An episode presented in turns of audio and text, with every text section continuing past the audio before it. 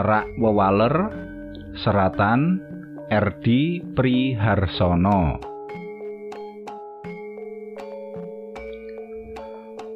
Kasunyatane urip bebrayan kuwi abot sanggane. Beda karo wektu isih bujangan. Duit asile glidik golek sandang pangan bisa dienggo seneng-seneng dhewe bisa kanggo tuku pit montor. Mangan enak lan macak modis kaya artis. Nanging bareng wis ngancik urip bebrayan kabeh mau malik grembyang kahanan kaya mangkono dialami dening Parno. Dheweke ora bisa seneng-seneng meneh. Piye arep seneng-seneng wong butuhe tambah akeh. Kamangka entuk-entukane saka ngolah sawah sansaya susut. Sawah sak cuwil tinggalane suwargi wong tuane ora bisa meneh kanggo cagak urip. Sing wereng sing sundep sing banjir kaya gilir gumanti ngrampas rejekine kadang tani kosok baline rego beras susu bayi lan lawuh saben dina malah ndedel dhuwur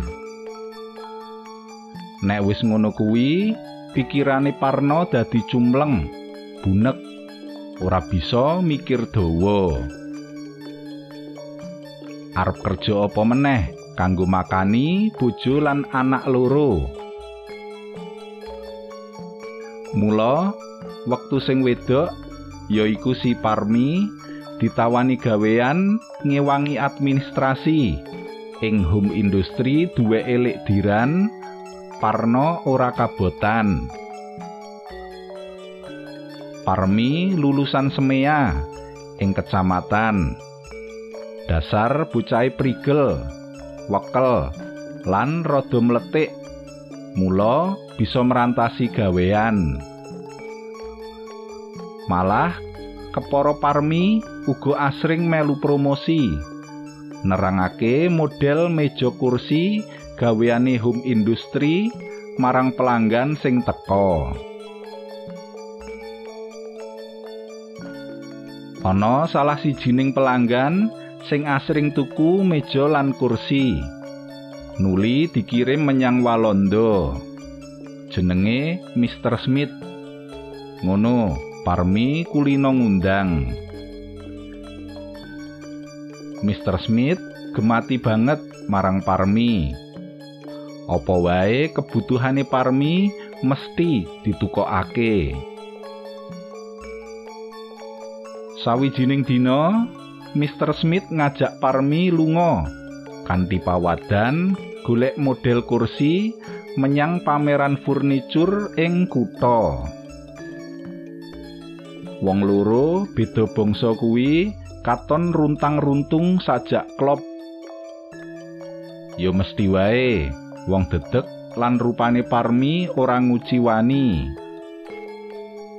Sadurunge mulih desa, kalorone mangan ing restoran. Sinambi mangan, Mr. Smith cerita yen dheweke ninggal anak lan bojo ing Walanda kono. Mula aku kesepen.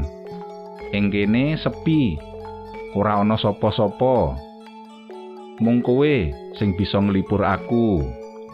Kandhane Mr. Smith.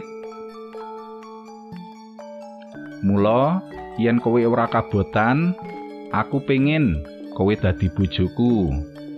Kowe gelem to? Pitakone Mr. Smith nanting sinambi nyekel tangane Parmi. Para pamirsa, kados pundi cariyos salajengipun antawisipun Parmi, Parno kalian Mr. Smith? Sumangga dipun lajengaken wonten channel YouTube Radio Siaran Jawi. Matur nuwun.